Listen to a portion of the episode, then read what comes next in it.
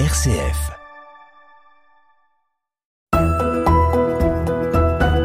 Près de chez vous, en Hainaut, sur une RCF. Bonjour à toutes et à tous et bienvenue sur une RCF dans cette émission mensuelle à la rencontre des acteurs et des actrices de la pastorale du diocèse de Tournai. Cette émission, c'est la vôtre, près de chez vous, en Hainaut.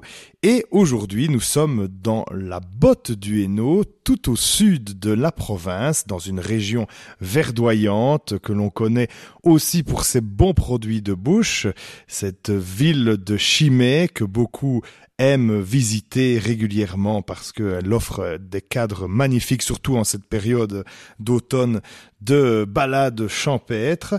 Et je suis au sein d'une abbaye, et non pas la plus connue des abbayes, puisque on n'est pas à, la, à Scourmont, on est en, en centre-ville de Chimay, à l'abbaye Notre-Dame de la Paix.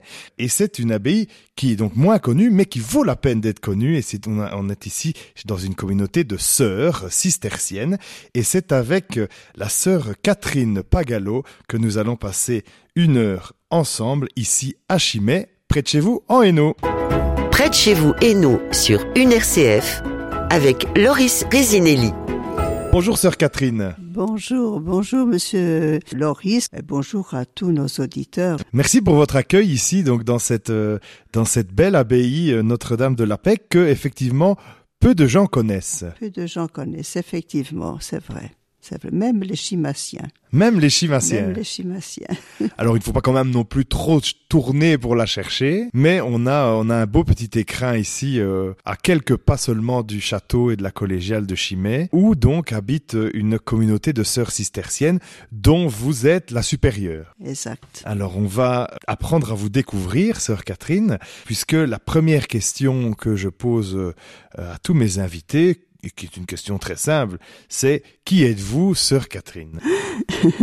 Alors, je suis d'origine italienne Mhm. et je suis née en Sicile. D'accord. Alors, mon nom, c'est Sœur Catherine, mon nom de religion, et mon nom de famille, c'est Pagano. Alors, euh, donc votre famille a décidé de venir en Belgique? Alors, j'avais trois ans et demi, ça fait partie de mon histoire, Mhm.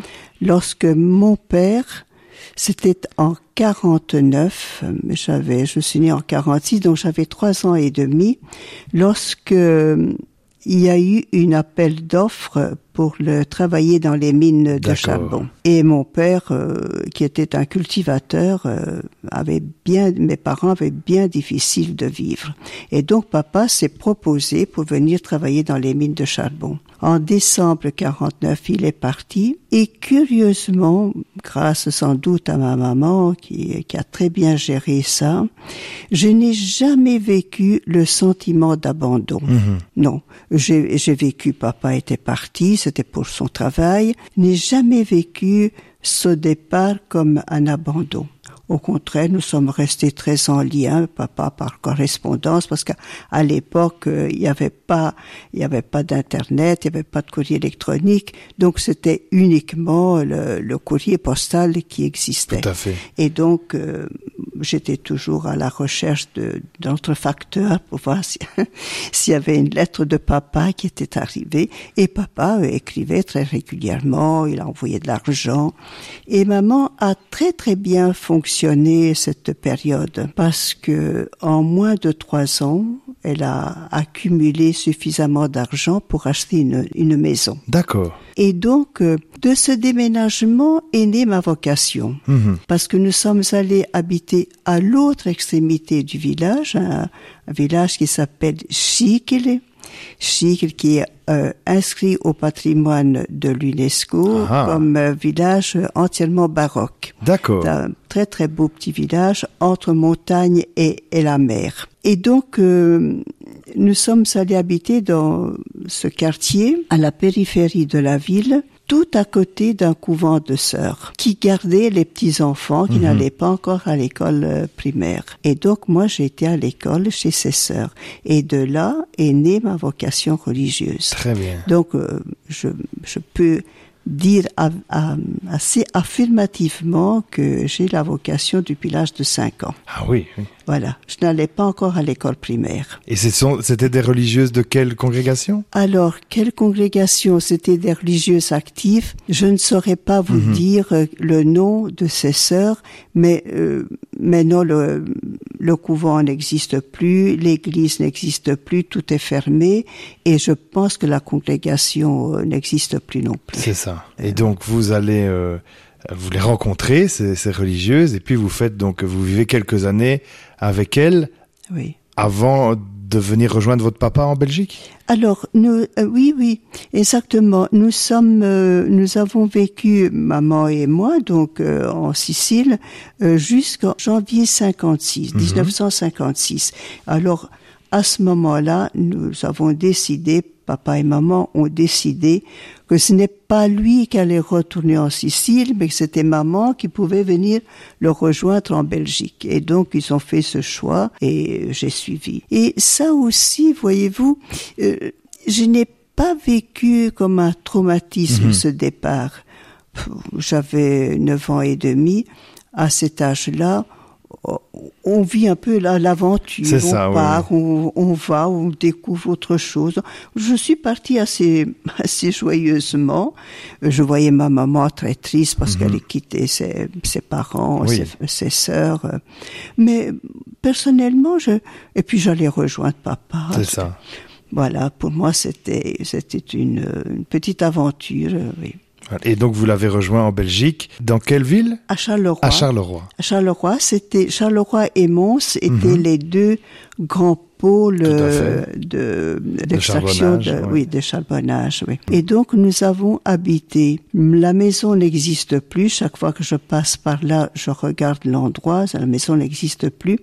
Euh, au viaduc de Mons. Nous avons vécu là. Alors, je n'ai pas honte de vous dire que on nous a loué la cave. Ah oui. Nous avons vécu en cave euh, parce que on réservait la cave euh, pour les immigrés. D'accord. Mais nous avons été très très bien accueillis. Je, de très très bons souvenirs, même si c'était une cave. Euh, la propriétaire habitait au rez-de-chaussée. Elle a été très très très gentille, très bonne pour nous. Oui, oui. Alors on va euh, faire une première pause musicale dans cet euh, entretien, puisque c'est aussi un parcours musical que nous vivons avec vous, sœur Catherine, avec à travers des, des, chansons que vous nous avez proposées, qui sont des chansons que vous aimez entonner ici à l'abbaye pendant vos offices. Et le premier que nous allons écouter s'appelle Ami de Dieu. C'est un chant euh, que, que vous affectionnez? Oh oui, j'aime bien. Tout. La, liturgie euh, fait partie de ma vie, hein, ma vie de prière, ma vie. Euh, les chants sont très beaux. Alors, ceci n'est pas enregistrés dans la communauté, hein, je, vous le mhm. savez bien. Ce sont des chants que, à l'occasion, nous chantons aussi, mais... C'est la chorale Peuple qui chante et la scola des moines de Maretsu, sous la direction d'Émile Duchesne. Et donc on écoute ce titre, Ami de Dieu, sur une RCF.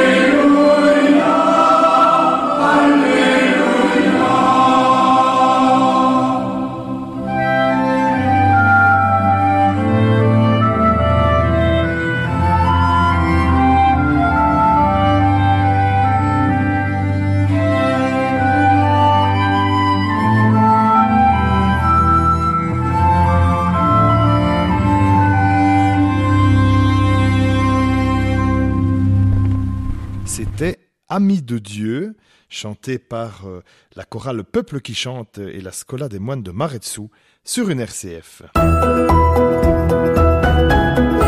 De retour euh, ici à l'abbaye Notre-Dame de la Paix avec euh, sœur Catherine qui euh, nous parle de sa jeunesse pour l'instant et de son arrivée en Belgique. Alors sœur Catherine, je ne vous l'ai pas dit, je vous ai écouté parler. Nous avons un passé commun puisque moi aussi je suis un enfant de, des accords charbon, enfin un petit-fils Oui, oui. des accords charbon et mon grand-père a, a eu le même parcours que votre Oui, papa en fait. Probablement. Voilà, oui. sauf que lui, il est arrivé du côté de la Louvière, mais Ah euh, dans notre Hainaut. Alors donc vous arrivez à Charleroi, vous vivez euh, pendant dans une dans une cave, mais vous êtes bien euh, bien accueilli quand même. Et là, comment va va se passer votre intégration en Belgique? Alors, l'intégration s'est fait surtout par la scolarité, par l'école. Mhm. hein. J'entends souvent dire que les Italiens ont été maltraités, pas bien accueillis. Je peux vous assurer que personnellement, je ne l'ai jamais vu. À l'école, on a été très, très, très, très accueillants. Vraiment, nous avions une institutrice qui était vraiment très gentille, qui m'a beaucoup aidé, qui m'a beaucoup appris la, la religion chrétienne. Tout ce que je sais de la religion, c'est grâce à mon institutrice. Tout ce que je sais de la Bible, c'est grâce à mon institutrice qui a continué un peu ce que j'avais déjà acquis en, en Sicile. Donc, mais je, je suis très très très contente et je, je remercie beaucoup les Belges qui nous ont si gentiment accueillis. Voilà. Alors notre intégration s'est fait. C'était pas facile. hein. Je, je vais bien euh, admettre, c'était pas facile. Maman ne parlait pas le français du tout. Papa le parlait très très très mal. Vous avez certainement connu ça avec vos grands-parents. Oui. Parlait très mal. Et donc moi j'étais la seule enfant à, à ce moment-là. Quand je suis allée avec maman, j'étais seule. Et donc j'ai dû très vite apprendre la langue, mais à 9 ans, 10 ans, on l'apprend très très vite. hein, et on l'apprend sans accent. Tout à fait. Oui. Et donc, ça m'a obligée à mûrir. Je suis devenue très vite une adulte parce que j'ai dû aider mes parents. Alors, moi, j'avais donc 10 ans et demi quand le premier petit frère est arrivé. Et puis un deuxième, de- c'était une sœur, et puis un troisième, et puis un quatrième. Donc, j'étais l'aînée avec un grand décalage d'âge. Et donc, j'ai dû très vite bah, aider mes parents. euh, à faire tout ce qui est à faire, les bureaux, la banque, la poste, euh, enfin, euh, tout en étant euh, que je continuais à aller à l'école. Tout à fait. Mes parents ont voulu que nous allions à l'école, que nous apprenions, que nous obtenions un diplôme et aussi un métier. Je dois bien dire que euh, mes parents étaient très très méritants, mais nous avons un peu peiné, c'est vrai, mais nous étions très volontaires et nous sommes arrivés, tout le monde a de plus ou moins bonnes situations. Moi-même, j'ai fait mes études d'infirmière euh, graduée. J'ai un frère qui a fait l'université, qui a même été professeur euh, à l'université de Mons.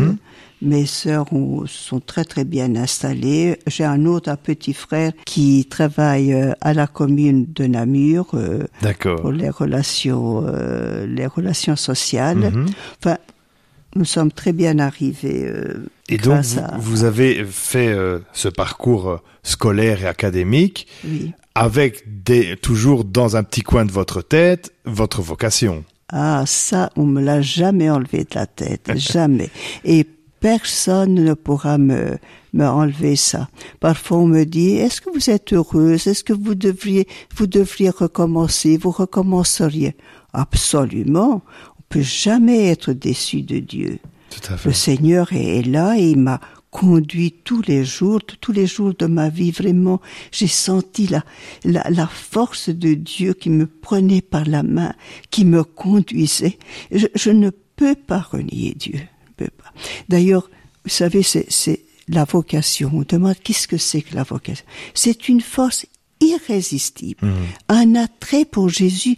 On, on ne peut pas ne, ne, ne pas le suivre.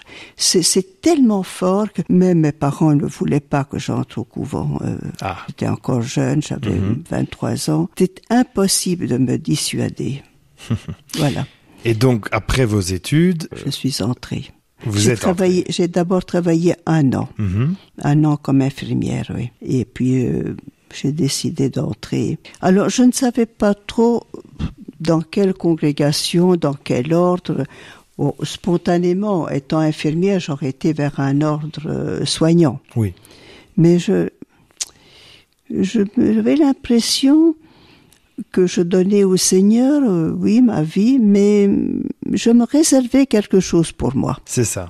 Voilà, hein, le, le contact avec les malades. Je me dis non, je veux tout donner, ou, ou- ou je donne tout, ou je ne donne rien. Mhm.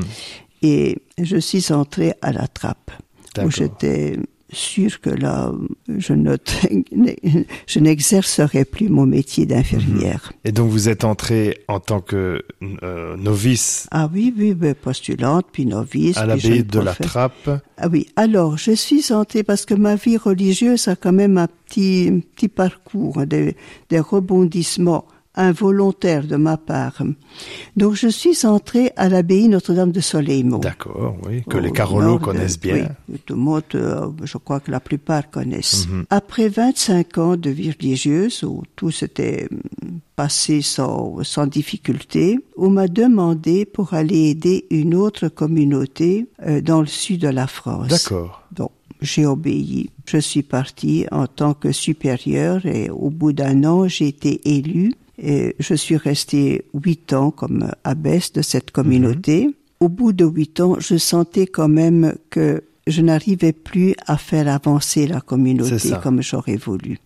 Et donc, j'ai préféré me retirer. Mhm. Donc, j'ai démissionné. Je suis revenue à Soleilmont et ensuite, on m'a demandé pour aller passer, initialement c'était un an, mais pour finir, je suis restée deux ans à la maison généraliste de notre ordre comme portière. À Étant Rome. italienne, je connaissais l'italien et donc je pouvais rendre ce service, euh, ouvrir la porte, accueillir les gens, répondre au téléphone. euh, à Rome, tout est en italien, Oui. bien sûr. Je suis restée deux ans et de retour, l'an- l'ancienne abbesse d'ici, qui a- avait déjà dépassé l'âge limite, est venue me demander pour venir aider cette communauté. Donc je suis ici, je suis venue en janvier 2011, donc ça fait déjà 12 ans que je suis ici. J'essaie de conduire la communauté tant bien que mal, sans, sans prétention. Et donc, je suis toujours dans, dans cette communauté. Mais je ne suis pas entrée ici. Hein, donc, je viens de vous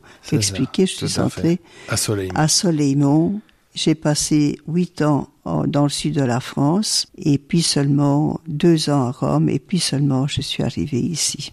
Très bien. Alors, euh, on va euh, faire une deuxième pause musicale dans cette émission avec un, un autre chant tiré du même album que vous nous avez euh, proposé et euh, qui est un chant qui est interprété là par euh, uniquement des voix féminines qui s'appelle La joie de Dieu ne passe pas. Cette joie, elle vous a accompagné euh, tout au tout au long de, de votre de votre vocation. Tout au long de ma vie, elle ne passera jamais. Eh bien, on écoute ce, ce beau titre chanté également par la chorale Peuple qui chante. C'est sur une RCF.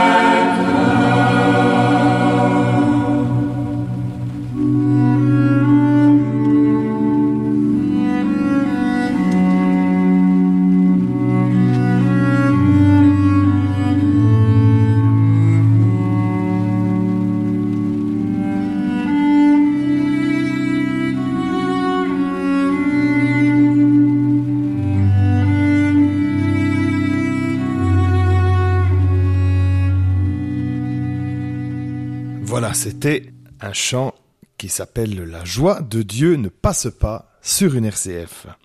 Près de chez vous, Hainaut, sur une RCF, en compagnie de Loris Resinelli. Toujours à l'abbaye Notre-Dame de la Paix à Chimay avec la supérieure de la communauté des cisterciennes, sœur Catherine, avec qui nous passons un agréable moment. Vous nous avez donc raconté votre parcours euh, jusqu'à votre arrivée ici en 2011. Alors, deux questions en une. Qu'est-ce qui se vit ici euh, quotidiennement dans, dans l'abbaye pour, euh, pour euh, la communauté des sœurs? Et puis, finalement, qu'est-ce qui caractérise votre communauté de cisterciennes et la, la, la mentalité, la, la philosophie cistercienne? Alors, la vie de cette abbaye, comme toutes les abbayes, c'est essentiellement la prière. Mhm. Donc nous faisons, nous ne faisons pas que prier, nous faisons autre chose à côté, mais ce que l'Église nous demande à nous, c'est, ce n'est pas faire de l'apostolat, ce n'est pas de l'évangélisation, c'est uniquement la prière. C'est ça. Alors nous avons sept offices par jour, Mhm. des grands offices et des plus petits, mais il y en a sept sur la journée, plus l'Eucharistie, si bien que, vous voyez, ça prend déjà Oui. assez bien de temps. hein. Alors, le reste, nous devons le passer entre l'entretien de la maison, Mhm. comme dans toute maison, et un travail qui nous permettra de vivre. Nous n'arrivons pas à vivre entièrement avec notre travail, nous avons besoin d'un peu d'aide et notre travail consiste d'abord des ornements religieux, Mhm. étoiles, chasubles, aubes, enfin tout- tous les ornements religieux, une fabrication de confitures Mhm. et une fabrication de biscuits et de galettes. D'accord. Voilà. Alors qu'on peut trouver sur place euh, ici au magasin. Il y a un très joli Et- petit magasin Un d'ailleurs. très à voilà, nous venons de, de restaurer, de refaire euh, notre magasin, de l'achalandé aussi, et donc on trouve des produits de notre fabrication, Mhm. mais aussi des produits d'autres abbayes. C'est ça. Les savons, les, les produits de, de l'habit d'Egbel, euh, les sirops, les Alexio, vous pouvez trouver un peu toutes sortes Mhm. de- des articles religieux, des articles cadeaux, etc. Oui. alors, qu'est-ce qui fait la spécificité de notre, de notre communauté? À côté de la prière, nous vivons auprès d'une population très pauvre. Et notre spécificité, notre, le cœur de l'abbaye, de la communauté, c'est la pauvreté. C'est ça. Nous ne sommes pas très, d'abord pas riches du tout. Nous ne sommes pas très riches au point de vue nombre de personnes. Nous sommes six personnes, six, une petite- très petite communauté de six membres. Nous espérons que le bon Dieu aura son heure, son jour et son heure pour nous venir en aide. Mais voilà.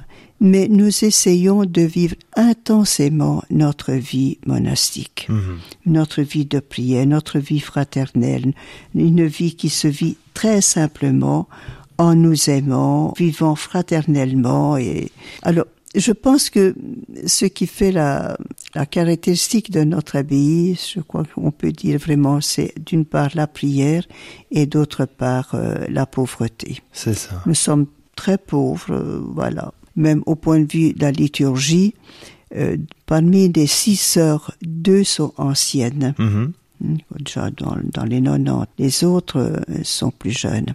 Et donc, nous nous en sortons très bien parce qu'il y en a trois qui connaissent très bien la musique Oui. et qui peuvent. Mais voyez, à côté de Maretsu, à côté d'une grosse communauté, bon, nous passons pour des petites pauvres. Mais ce n'est pas très grave. Ce n'est pas, c'est pas grave du tout. La liturgie se tient très bien. Elle est très belle, très Mhm. Correcte.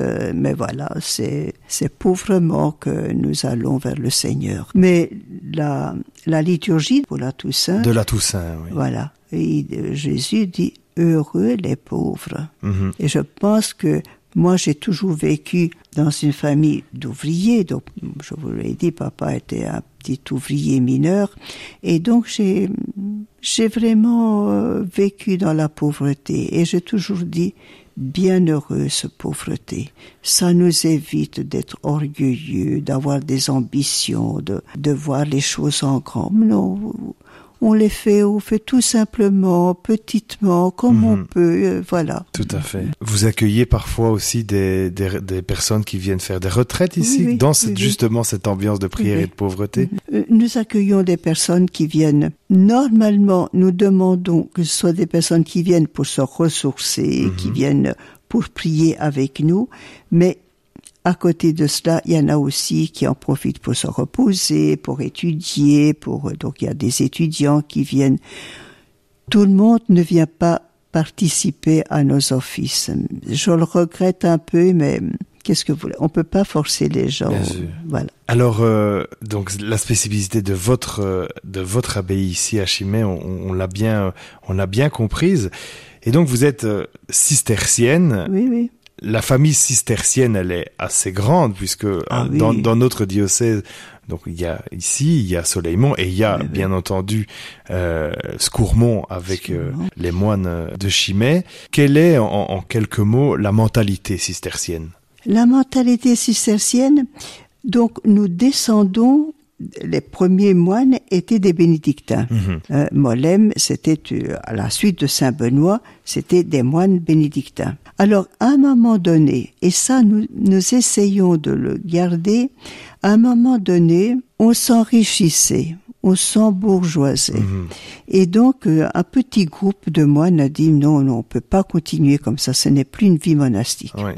Et donc, nous allons quitter cette abbaye de Molem et essayer de fonder autre chose. Et donc, il y a un petit groupe, euh, je ne sais pas combien, mais un très petit groupe, qui sont partis, qui ont quitté Molem, Molem pour aller s'installer à Citeaux. Citeaux, c'est avant d'être le nom de... C'est ça. C'est de là que de- vient cistercien. Oui, c'est un, c'est un lieu dit, hein, ça, Mhm. Citeaux. Et c'était un endroit marécageux. Ils sont assainis, ils ont fait un travail énorme, ces moines qui sont arrivés dans cet endroit. Une, une extrême pauvreté. Et pour ça, voilà, la spécificité de l'ordre cistercien, c'est la simplicité Mhm. la, la pauvreté, la simplicité. Quand vous allez dans un monastère cistercien, vous avez une belle liturgie, mais quand vous allez dans un monastère bénédictin, on sent la- tout de suite la différence, hein, des offices à plusieurs voix. euh, Bon, chez nous aussi, mais c'est beaucoup plus... Voilà. Euh, donc, on a essayé, à la suite de nos pères, les premiers partis de Molem, qui sont installés à Citeaux, de garder ce côté pauvre, simple, et puis ce qui caractérise aussi, à côté de cette pauvreté, de cette simplicité, c'est la paix. Mhm. Mais- Mais ça, les monastères bénédictins aussi, parce que c'était le mot de Saint Benoît, la paix. Et qui est la paix? Là Les communautés issues de Saint Benoît vivent en paix. Mhm. C'est la paix qui... Mais je vous dis, c'est surtout la, la simplicité, la pauvreté. euh, euh, la plupart, mais non, ça diminue, mais la plupart des monastères cisterciens, du moins il y a quelques années, avaient des fermes, vivaient de fermes, vivaient de travail manuel. Donc, dans l'ordre, on a mis en valeur le travail manuel Mhm. parce que c'était, ça faisait partie de le tra- les, paysans des environs vivaient comme ça simplement. On avait un petit, une petite ferme, on faisait un peu de culture, un peu de, un peu d'élevage, euh, voilà. On, on vivait comme comme les gens ici. Et je vous disais ici à Chimay. Ben, les gens, nous sommes entourés d'une population assez pauvre. Et donc, nous sommes un peu obligés ben, de vivre comme les pauvres gens, euh, les, les chimassiens qui n'ont pas trop. euh, c'est une région très désertique, très ça, pauvre. hein. À part quelques magasins, à part quelques fermes, il n'y a pas d'industrie, il n'y a rien. Alors, heureusement, il y a l'habit de Scourmont qui fabrique de la bière et du dire. fromage, et beaucoup trouvent du travail dans, à l'abbaye. Beaucoup, beaucoup de choses tournent autour de Ah l'abbaye de oui, Scourmont. beaucoup de, beaucoup de choses se tournent, l'économie tourne autour de l'abbaye de Scourmont. C'est ça. C'est pas trop difficile justement de vivre dans l'ombre de cette grande abbaye quand on est une petite abbaye comme celle-ci. Oui, c'est un peu difficile, bien sûr. bien sûr. Enfin, Mais vos relations sont très bonnes. Mais leur- nos relations c'est très, très- sont très très bonnes. Les, les moines nous, nous, nous considèrent vraiment comme leur petite sœur. euh, ils sont très très gentils pour nous, vraiment. Nous sommes euh, frères et sœurs. euh, oui. Très bien. Alors on va écouter euh, un troisième morceau de, de musique que vous nous proposez, toujours de cet album, qui est un album pour la messe de la Toussaint, donc c'est Oui, oui. c'est d'actualité. Le, le titre c'est Le salut et la puissance. Eh bien on l'écoute ensemble sur une RCF.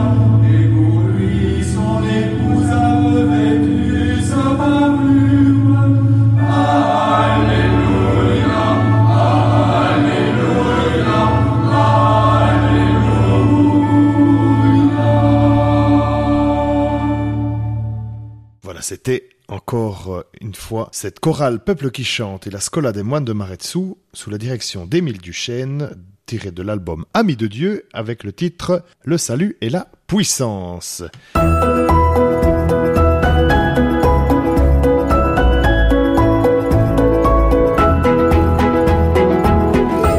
Catherine, le dernier morceau musical que vous nous avez proposé, c'est un Salve Regina. Oui.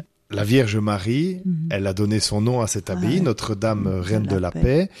Euh, je suppose qu'elle a, elle nous, elle nous regarde aussi ici. Hein, et il y a oui, une, oui, oui. un- une jolie euh, petite statuette à son Petite effigie dans, dans cette belle pièce. Elle a été importante toute votre vie. La Sainte Vierge ne m'a jamais quittée. Mhm. J'ai toujours beaucoup prié la Sainte Vierge. Toujours, toujours. De- depuis que je suis enfant, que je suis petit, j'ai toujours aimé la Sainte Vierge. Je pense que quand je comparaîtrai devant Dieu, le Seigneur aura beaucoup de choses à me reprocher. Mais je suis sûre que la Sainte Vierge viendra à mon secours. Elle dira à son fils, regarde un peu comme elle m'a aimé. voilà, ce sera mon... voilà. Alors, la Sainte Vierge a eu beaucoup, une grande place dans ma vie et j'aime beaucoup la Sainte Vierge. Mhm. Et j'aimerais bien de terminer ce, cet entretien par euh, le chant de la euh, de, du Salve Regina que nous chantons tous les soirs Mhm. dans toutes les abbayes. On termine la journée par l'office de complis Oui. et l'office de complis se termine par le Salve Regina. Donc c'est bien que nous terminions cet entretien par Tout euh, à fait. un Salve. Eh bien, on, on écoute et on prie ce Salve Regina Voilà. ensemble. Alors, cet album est tiré des Sœurs des Chourniac Ah, en France. qui sont des cisterciennes. qui sont des cisterciennes aussi, oui, oui, certainement. Et donc, moi, j'étais au Rivet, qui est très proche de, des Chourniac. D'accord, donc c'est le sud de la France. C'est le sud de la France, la région de la, en Gironde. Très bien. C'est la Gironde, là. Eh bien, on écoute alors ces sœurs moniales cisterciennes de l'abbaye des Chourniac qui chantent Ouais. le Salve. Regina,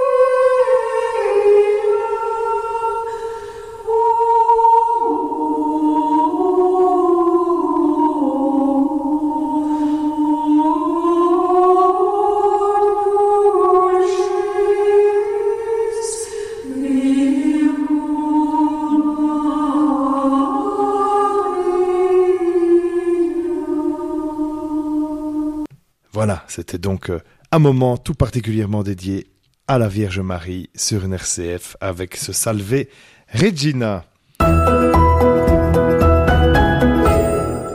Voilà, alors sœur Catherine, pour terminer cette émission, euh, je vous ai demandé de euh, me choisir une citation ou un extrait euh, de la Bible à nous partager avec euh, nos auditeurs, quelque, quelque chose qui vous parle beaucoup.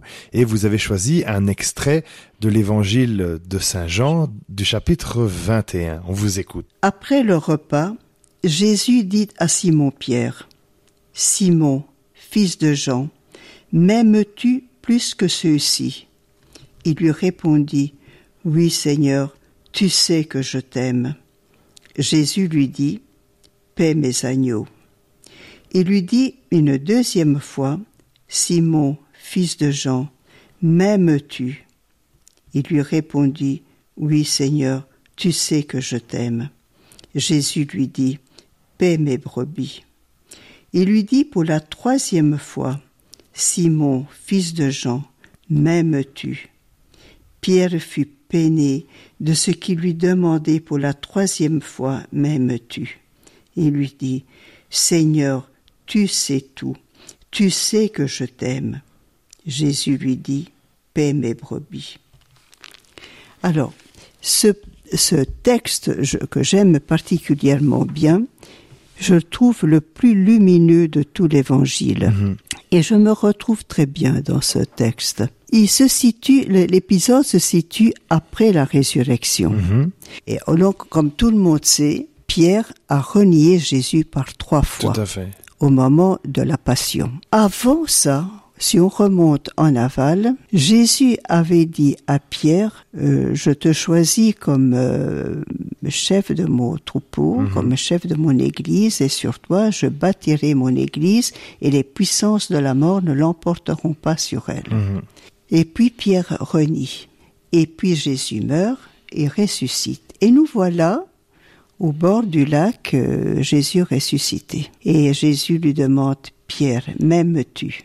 Trois fois. Trois fois. Alors, en français, nous n'avons pas le jeu de mots qu'on a en grec. En grec, il y a trois mots pour dire mais aimer. Il y a le mot agapa, agapé, agapasmé. C'est d'ailleurs ce que Jésus lui dit. C'est un amour qui va jusqu'à donner sa vie pour celui qu'on aime. Et puis, il y a le mot philosé, qui va donner le mot plus tard de philosophie. Hein, c'est l'amour de la nature, l'amour en général. Et le troisième mot qui va donner le mot érotique. C'est l'amour euh, conjugal, l'amour euh, euh, l'éros. Et donc Jésus, la première fois, il lui dit agapasme. Pierre, m'aimes-tu jusqu'à donner ta vie pour moi? Et Pierre ne peut pas lui répondre que je t'aime de cet amour-là, parce qu'il y a quelques jours, il n'a pas été capable de donner sa vie. Et il dit, tu sais que je t'aime, tu le sais, toi, tu sais tout.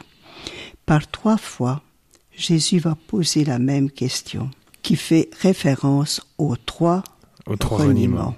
Avant que Pierre le renie, Jésus l'avait choisi comme chef de son Église. Après le reniement, après la résurrection, Jésus le maintient chef de son Église. Parce que Jésus est fidèle à sa parole, même si Pierre n'a pas été fidèle, mais Jésus lui reste fidèle. Ce qu'il a dit, il l'a dit, malgré notre faute, nos fautes, nos- notre péché, nos, nos péchés, malgré le reniement de Pierre, Jésus le maintient. Paix mes agneaux, paix, mes brebis, sois le chef de mes brebis. Et Pierre va rester, par volonté de Jésus, du Seigneur, le chef de son Église. Et alors, je trouve que ce, ce passage est vraiment très très lumineux parce que nous sommes tous dans la situation de Pierre. Oh, nous sommes toujours pleins d'élan, pleins de Seigneur, je t'aime, oh, je donnerai ma vie pour toi. Mais quand la difficulté arrive, oh, on n'en mène pas très large. Nous sommes tous des renégats. Nous sommes, nous avons tous un jour ou l'autre renié Jésus. Et Jésus reste fidèle envers nous. Merci, sœur. Catherine, pour ce beau, beau témoignage et ce beau partage autour de votre vocation et autour de cette abbaye Notre-Dame de la Paix à Chimay dans laquelle nos auditrices et nos auditeurs peuvent venir Ah se ils ressourcer veulent, oui, quand oui, ils veulent. peuvent venir, euh, venir euh, prier avec nous, euh, faire un petit séjour, visiter le magasin, rencontrer les sœurs. Oui, oui, bien sûr. Voilà. Et donc on vous souhaite une- un bon automne et, euh, et une bonne euh, préparation à l'avant bientôt qui arrive aussi et aux fêtes, aux réjouissances qui nous attendent pour Noël. Mais on se retrouvera d'ici là pour une autre rencontre, un autre rendez-vous avec un acteur ou une actrice de la pastorale du diocèse de Tournai dans Près de chez vous en Hainaut. À bientôt.